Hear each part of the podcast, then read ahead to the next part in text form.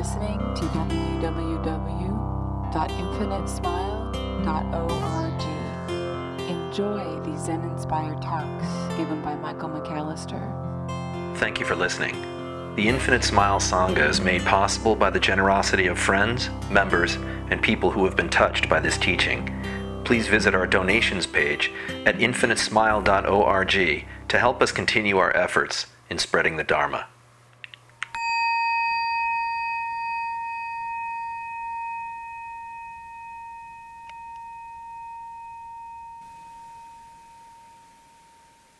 Was having a discussion with a student recently, and the question was uh, posed.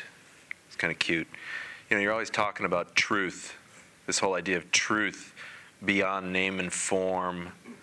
You know, truth, truth. What? Uh, and I didn't really know what that question was, but it's still the. Eh, you got the idea that it was frustrating uh, because how is it that we can refer to truth without it reflecting something personal?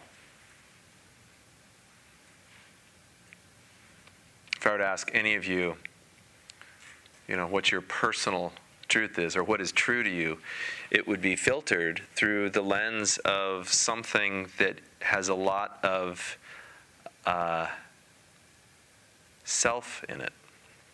I don't know if this makes sense, but let me, let me just try to play this out. Um,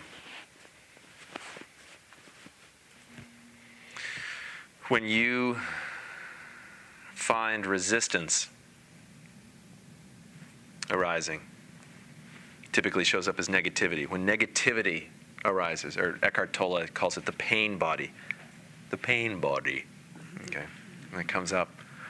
Uh, this is a very natural outcropping of a personal truth that has been tweaked.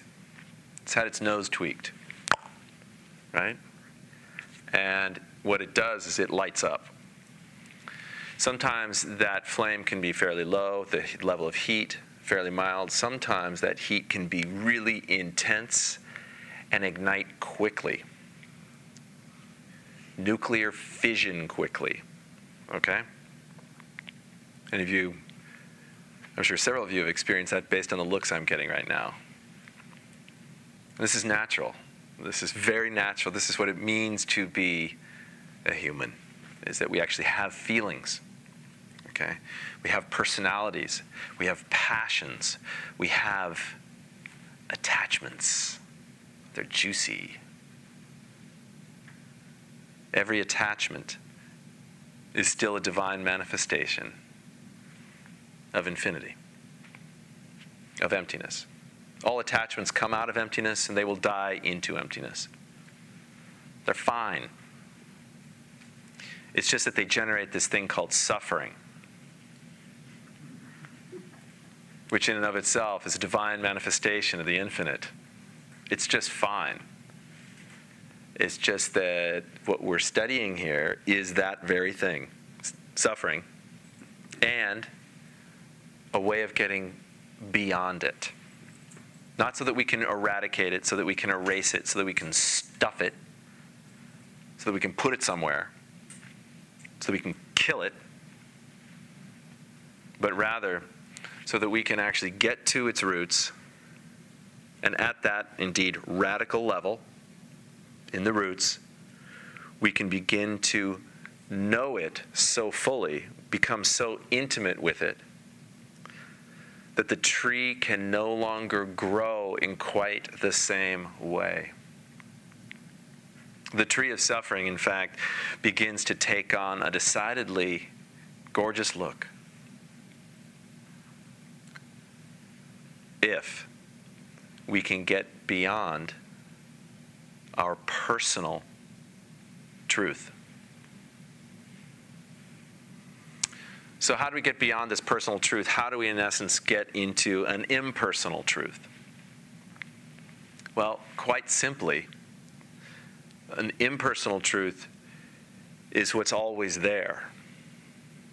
The impersonal truth of which I'm speaking is actually maybe another way to put this is is to say it's the uh, the truth beyond the form of selfhood, or the, na- the name and form of self.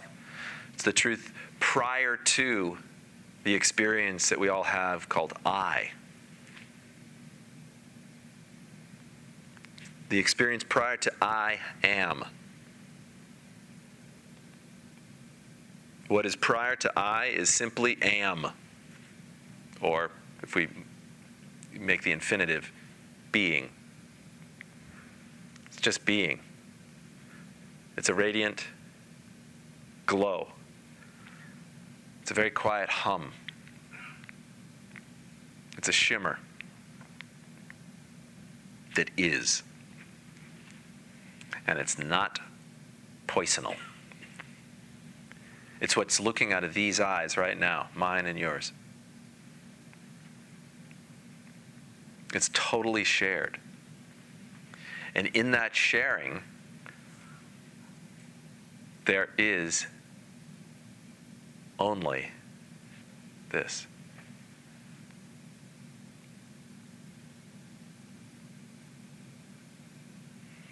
Now, in that openness, in that impersonal truth, or as Stephen Colbert might say, in that impersonal truthiness, what do we find? Nothing. There's nothing there. And there is nothing more frightening to the personal than the idea of nothing. Which is why every one of us turns awakening to the truth beyond name and form into a thing, into a process, into a series of stages. And you know, all that's well and good. That's fine. That's true. There's some there's some truth to that. But the truth is only some. It's incomplete. the truth that I'm talking about or I'm trying to point toward kind of clumsily is way past that. It's past incompletion. It's so far past incompletion, it's prior to it. That'll sprain your brain. But indeed, what we're talking about here is what's prior to I. And if we can begin to kind of let that place percolate, let that sense, whatever it is, I mean, you can't think your way into, through, around, or out of this, okay? you, you could try. Actually, go for it. Go for it. You'll get really frustrated, and then we'll have a Dokusan meeting or something. You'll tell me how frustrated you are, and I'll probably say this exact same thing again, and then you'll go, oh, go, oh I get it now and then I'll say, "Oh, who gets it?" And you say, "Oh, I get it." And I'll go, eh, "Wrong," and then you know we're back to where we started, but at least we made some headway. It's essentially the way, the way this kind of works. Sucks, huh? Yeah. All kidding aside, um, there's no way that you can't awaken to this. Every one of you will awaken to this at some point.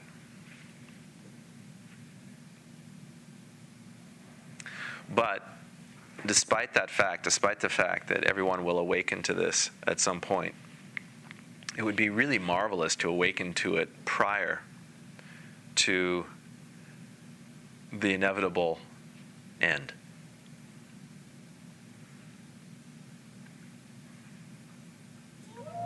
Want to give it a shot?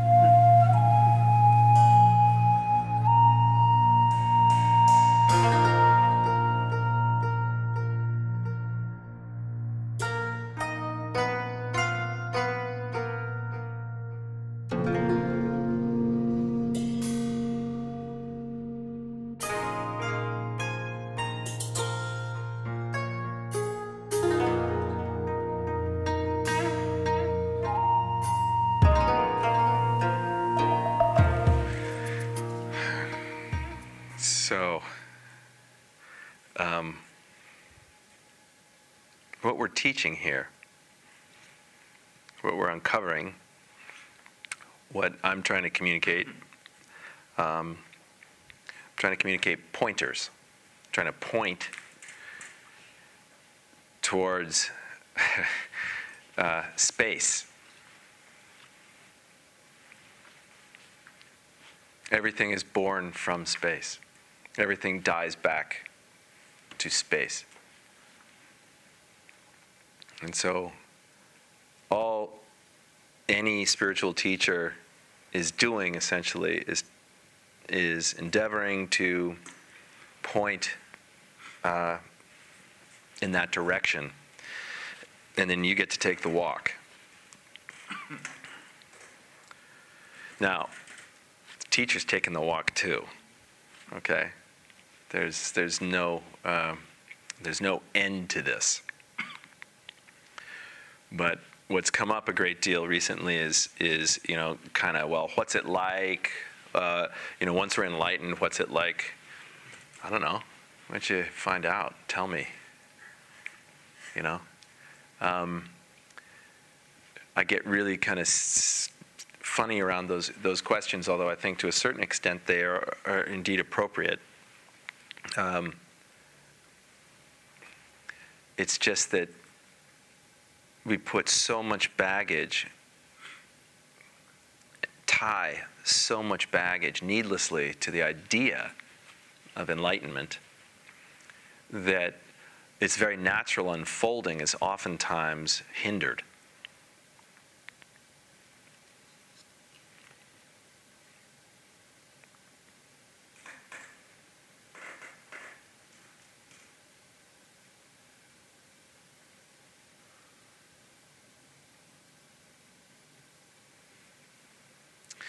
And its unfolding occurs very naturally once we begin to open ourselves to the spaciousness that's always already here.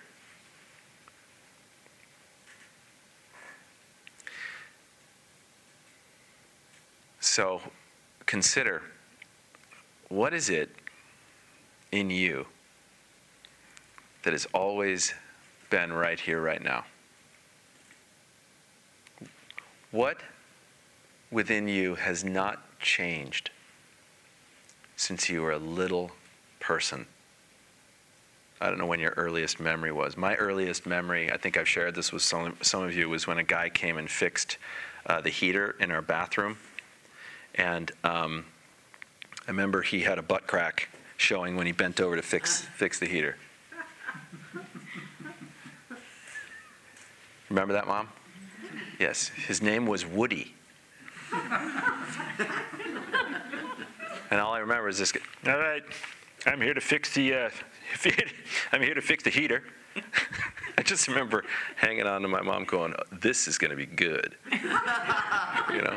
And that's all I remember. I don't remember anything after that. But what was there? What was there for any of you when you had your own personal version of Woody the repairman fixing your heater when you were a tiny tot? What's your earliest memory? What was there that didn't change when you hit uh, puberty. And everything was going crazy physically, emotionally. Neurochemically, you're just, it's crazy. Physically, in every, in every which way, you're going just wacko. What was still there? What didn't change? How about when you hit 22, 23 years old?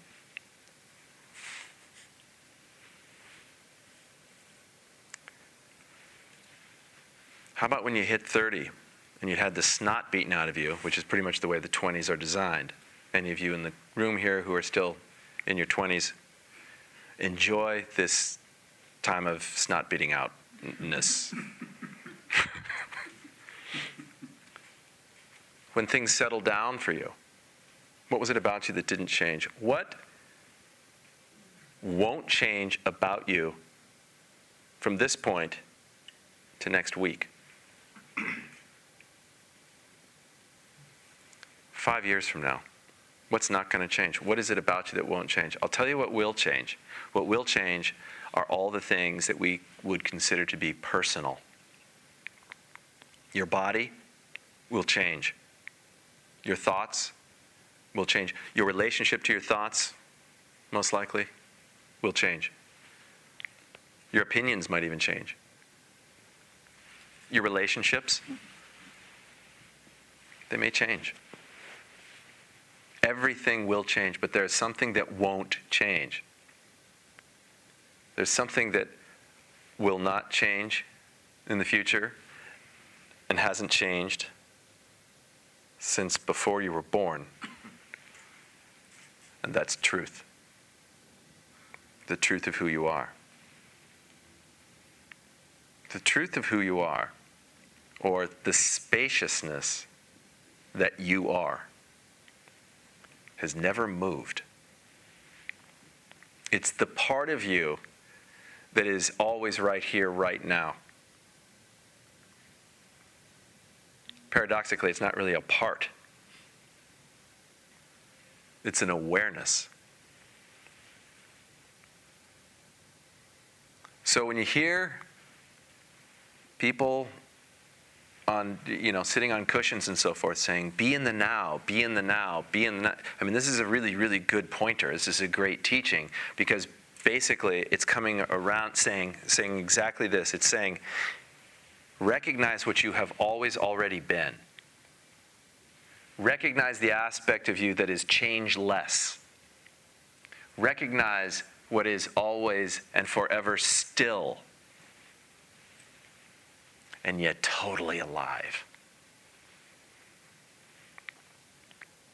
So that's kind of that's kind of what this teaching or this version of the Dharma, or however you want to refer to it, that's that's essentially what we're doing here, is we're looking very, very consciously and openly at who and what it is we think we are, and then backing up a little bit, taking that backward step, as we sometimes say in Zen, and looking at what has always been constant Okay? What has always been constant? What's there prior to I?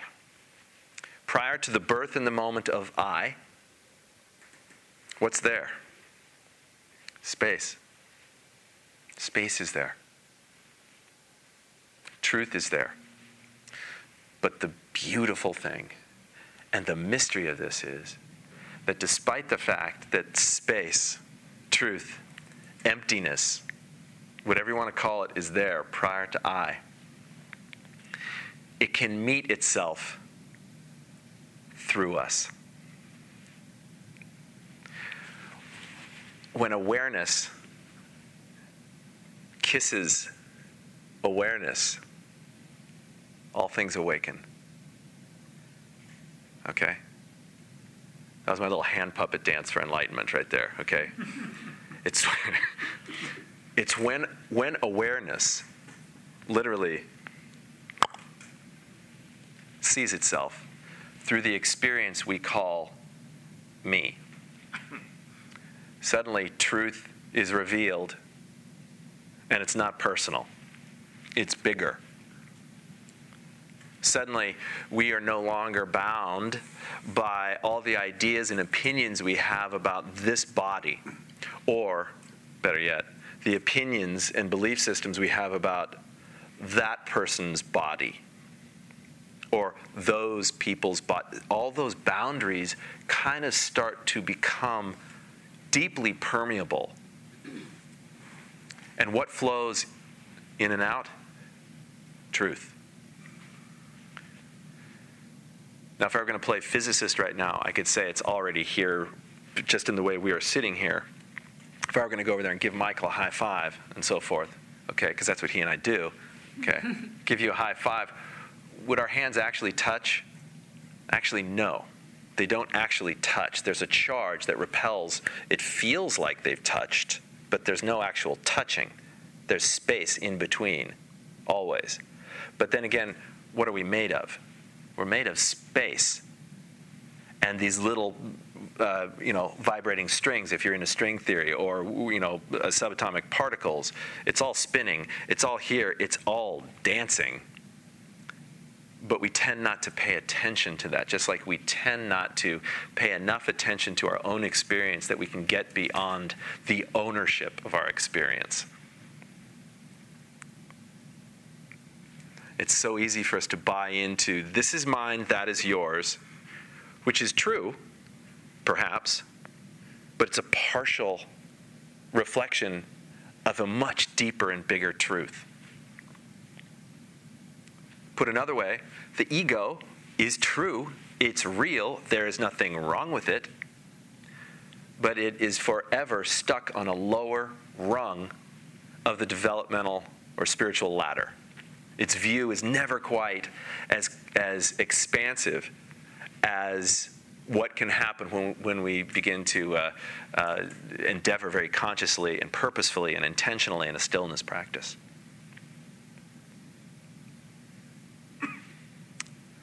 So let's say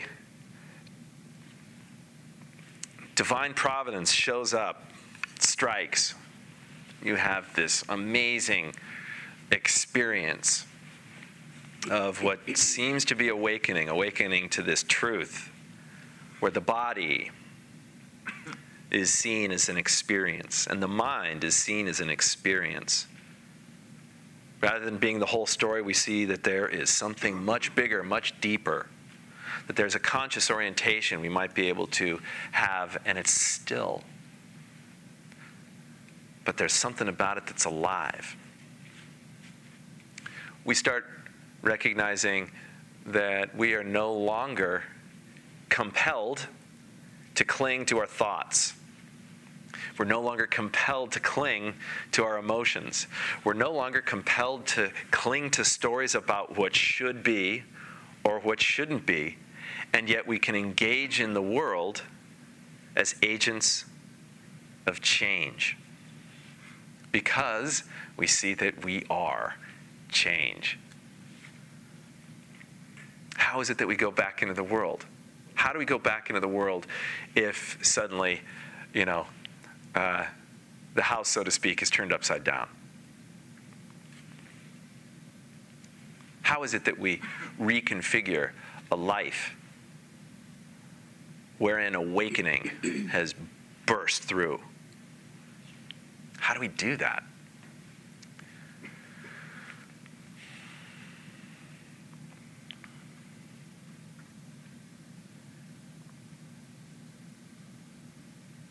Well, the first step is choose wisely.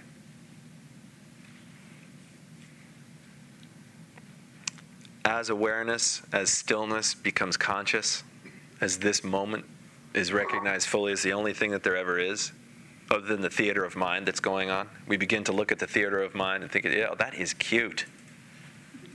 That is real. Oh, that is. Pr- Let's see. Should I watch my mind or Mad Men? Hmm. I happen to like Mad Men, but there's still nothing more entertaining than our own minds. Okay? And so being able to watch that and being able to rest as the watcher of our own internal um, TiVo surfing, you know, when we can be the watcher and recognize that there's nothing there. And then we can bring that openness, that nothingness back into the world what we'll notice is there isn't a lot of fear. Why? Because there's no division. We are indeed undivided. We are no longer this or that. We are neither this nor that. And yet, and here's the wacko piece of this we're both we begin to surf between two realities, and yet they're one reality. One reality says it's impersonal, it's ultimate, it's absolute, it's all one thing. And the other reality says it's all many things. There is this and that. There is discriminating awareness. But this discriminating awareness that I now have is no longer colored or clouded by the judgments I always used to bring into things. And this is one of the beauties of uh, allowing this mystery to unfold in us as we start climbing a little higher on the ladder. Suddenly, the old skin that we've inhabited doesn't injure in quite the same way. one of the scariest things, uh, and uh, I was absolutely compelled. I had to look at it. Was in my grandfather's Bible. He had uh, there was a picture of Saint Sebastian. You know what I'm talking about? Saint Sebastian is really. I hope I'm getting this right. He had all the arrows going through him, and he wouldn't die. Do you know what I'm talking? You know the Bible is filled with some really gross stories. They're awesome anyway, so as a little kid, I'm looking at this, and I'm looking at this, you know, this guy with this kind of this pathetic look on his face, and he has arrows just shot through everywhere, bleeding everywhere, and he, and he wouldn't. I'm like, what is that? And then I, I vaguely remember my grandfather saying, oh, you should put that away now. and so I kind of, oh, okay, thanks, you know. Um, uh, and then on my own, I, I, I, don't know how, I guess it was probably in my kindergarten class, I asked my teacher or something like, something brutal like that. I said, oh, that's St. Sebastian he believed so strongly in God that he wouldn't die.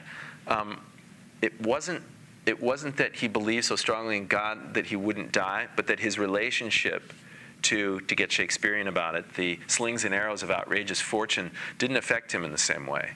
The same is true for any of us as we begin to open more and more and more and more to what is. As we become more and more available, okay?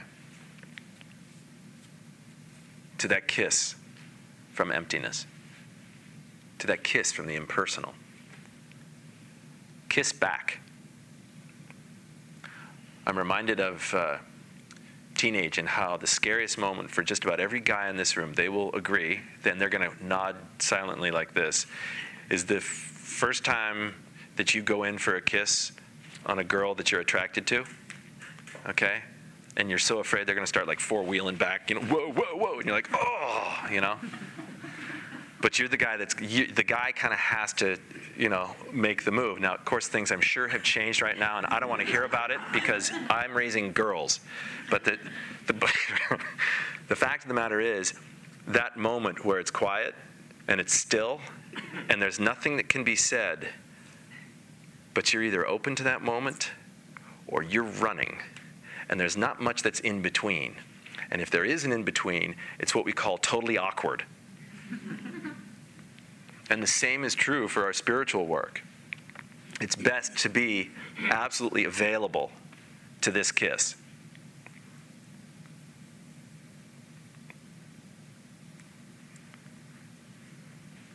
It's also really natural to be petrified. give yourself a break in this regard. If I were to ask any of you in this moment right now, who are you? Or what are you? Most of you, after getting through some superficial answers, well, I am this body. Is that it? No. Well, there's more. What? Well, I am I am this name. Okay, great. What else? I am a I am a son. I'm a father. I'm a teacher. I'm a student. What else? Uh, we could keep going and going and going until you finally hit this spaciousness. And that spaciousness sounds like this I don't know. And the I don't know, every one of us has grown up with the I don't know being equal to wrong. When in fact, I don't know in spiritual work is nice job. Rest there. Why? Because it's chaotic, it's undefined. There's no way mind can attach to it. It's open. And so, what do we do? We just gut it. And this is where it takes, uh, it takes a little resolve. Because every one of us will meet with that point where this is too scary. And the encouragement that a Sangha can offer is that, yeah, it is too scary, and I'm right here next to you. It's where a teaching can be helpful, and a teacher can be helpful. It's this little laboratory we've kind of created here that actually is very, very helpful in creating a deep shortcut to awakening, to that truth that is prior to I, that is always before all things. So, as a homework assignment, try exploring that question on your own. Instead of saying, Who am I actually? I like, What am I better? What am I works? What am I? And really look at it. What are you beyond all the roles? What are you beyond all of the vanity? What are you beyond all of the attachments? Start looking, and when you recognize that there's nothing there, instead of letting ego immediately jump into the experience, our personal, you know, uh, uh, our small self, jump into the experience and immediately start creating some type of war, judgment, or resistance to what is, be very aware of that it, be very aware that it's going to try to do that and let that awareness carry that moment. And then once awareness can carry that moment you're available for the kiss. And if you don't get kissed that's okay keep making yourself available for this very very natural thing to occur because it'll happen. It takes some patience, it takes some fortitude, it takes some commitment. It really takes a sense of humor. And it takes love. Not only for your, Uh, your fellow human beings and, and everyone else on the planet and every other thing on the planet, but also for yourself. Be patient. All things change. But there's something that's changeless. Uncover that, and then integrate that realization in how you are living in the world. And Buddha wakes up in your socks.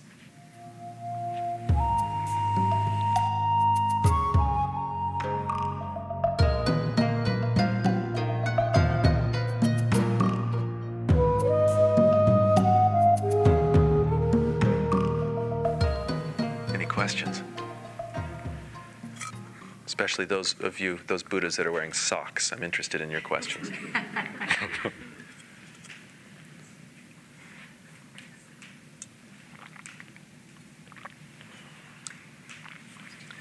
do? You don't have socks. Can I tell you a quick? This is super fast. Um, I'm with my brothers in and uh, my fiance at the time, Ali, in Bangkok, Thailand. It's our last night in Thailand. Uh, Matt and Mitch are, are, are going home, and Ali and I are going to stay there for an extra couple months. And we go to this, we, we get in this cab. We're fairly far away from our, our, our, uh, our hotel, and we get in this cab and we go, hey, listen, we just want to we want to have a drink and, and dance. Is there any place around here that you'd recommend? And we should have known that just based on the guy, uh, you know, the way he was talking to us, the, the demographic, you know, he was he was easily 75, 80 years old and had glasses this thick, which made us nervous anyway. But oh hell, we're in Bangkok, you know, let's see how this guy can drive. He goes, I know just the place, and and we we almost got in like three or four accidents. We're like hanging on like this, and he lets us out in this really upscale hotel. and keep in mind, we are Absolutely, we all have we all have beards except Ali. She she didn't grow a beard. we have beards. We're just looking. We are looking totally totally straggly and everything, and we're in our you know Chaco sandals and everything. We're total travelers, and we get out. We're like, there's no way they're to let us in here.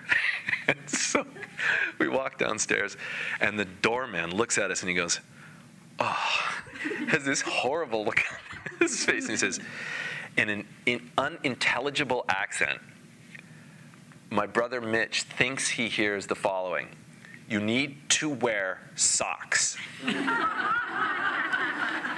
and so Mitch is like, you got it. And he comes, he comes, he goes, okay, let's do it. We just got to get socks. we're, in shorts. I mean, we're going to look so awful, you know? So we, we walk outside, uh, and lo and behold, if there isn't a Boots pharmacy, uh, which has everything under the sun, for any of you who've ever done any traveling internationally, Boots Farm has everything, including socks. and so Mitch grabs up pairs for each of us and he gives each of us. Now, I, of course, had wide striped socks. Thanks, buddy. Anyway, so we're, we're putting on the socks and everything. And we walk back down, and the guy looks at us and he says, No, no, not socks, socks. He meant slacks. Oh.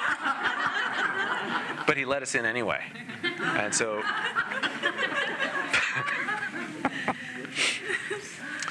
so, what was your question?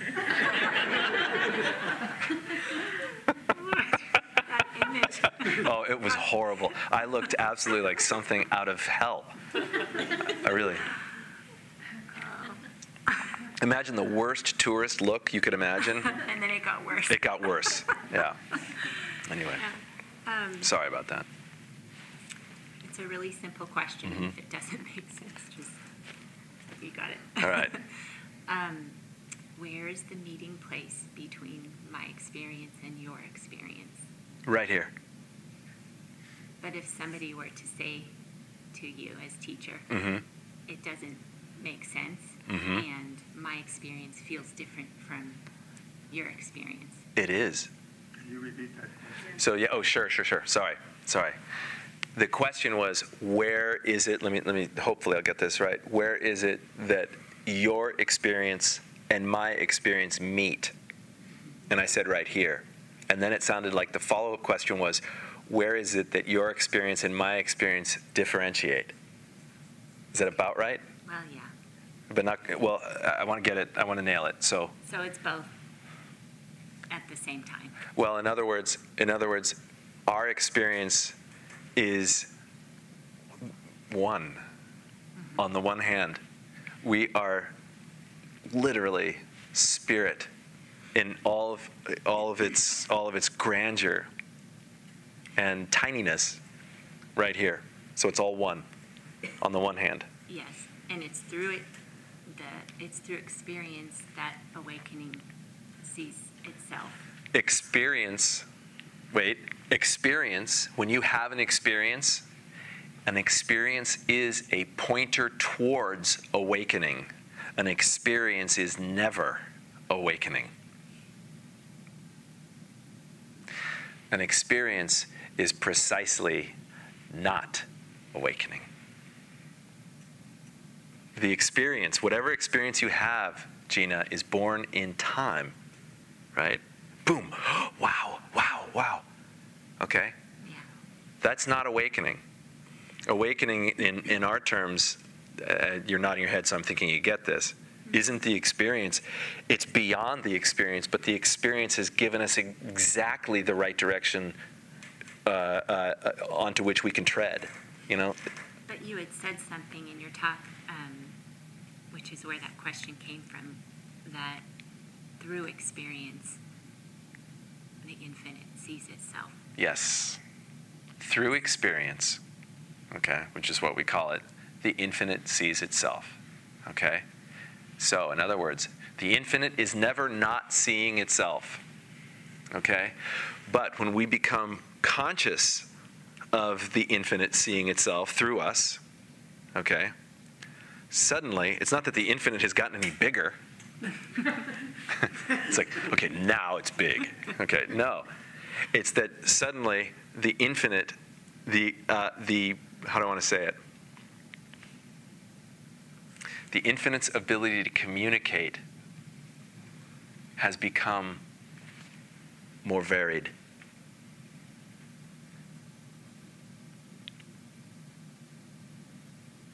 When the infinite communicates through us consciously, there is awakening.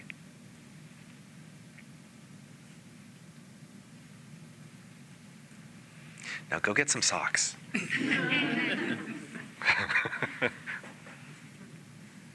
Was there one? Did I miss? Yes, ma'am. Last, last week you listed the qualities of a, I don't think you said good student, but the qualities one would wish for in a student. Number one was to aspire toward awakening, Yeah, to, to want that kiss. yeah. But isn't that attachment and doesn't that cause suffering? Sure. However, the cool thing about aspiration in this work is, uh, let's put it this way: if if you guys, uh, everybody in this room, just said, "Yeah, you know, I don't, I don't want an awakening," who needs it? You know, why would you show up?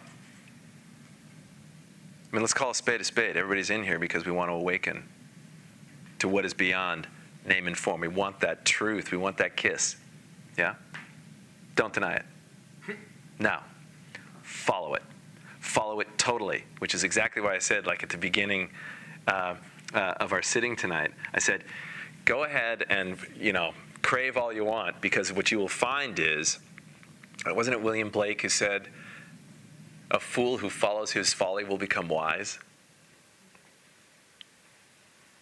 If I got that right, I'm really impressed, actually. But it's really true. If we begin to follow our aspiration, our desire, if we begin to follow that attachment to its core, guess what we find? Nothing. okay? And so, what do we do? We use our attachments that exist naturally. We begin to study those attachments that exist naturally as a way of uncovering their falsehood so aspiration is key in this. Even though, yeah, it leads to attachments, but those attachments are fine. Play them out. Watch where they take you. Because they will take you like every other thing in the universe. They are a red carpet into the house of God. They are, every single thing leads to awakening.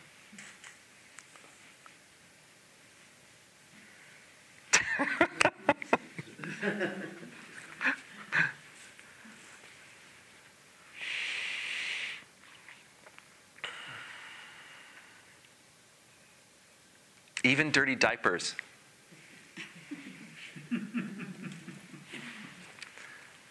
I really leaned into it there, didn't I? Yeah.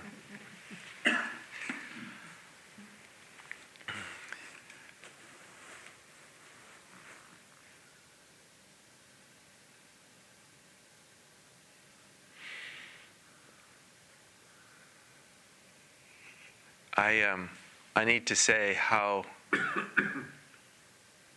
thankful I am for this group. Uh, there have been some really beautiful shifts that have occurred recently. I'm not really sure that I need to or want to put a real fine point on it, but um, I keep getting the sense that people really enjoy being here, and I really do. And I don't think there's anything more important than this work. And it is so, I don't say this very much, but it's so inspiring watching you guys work so hard. This is not easy. I'll be the first one to tell you. Okay? I, I was the bloodiest of all horses in this process. Keep it up. Let this take you somewhere. It will. Thanks for coming tonight.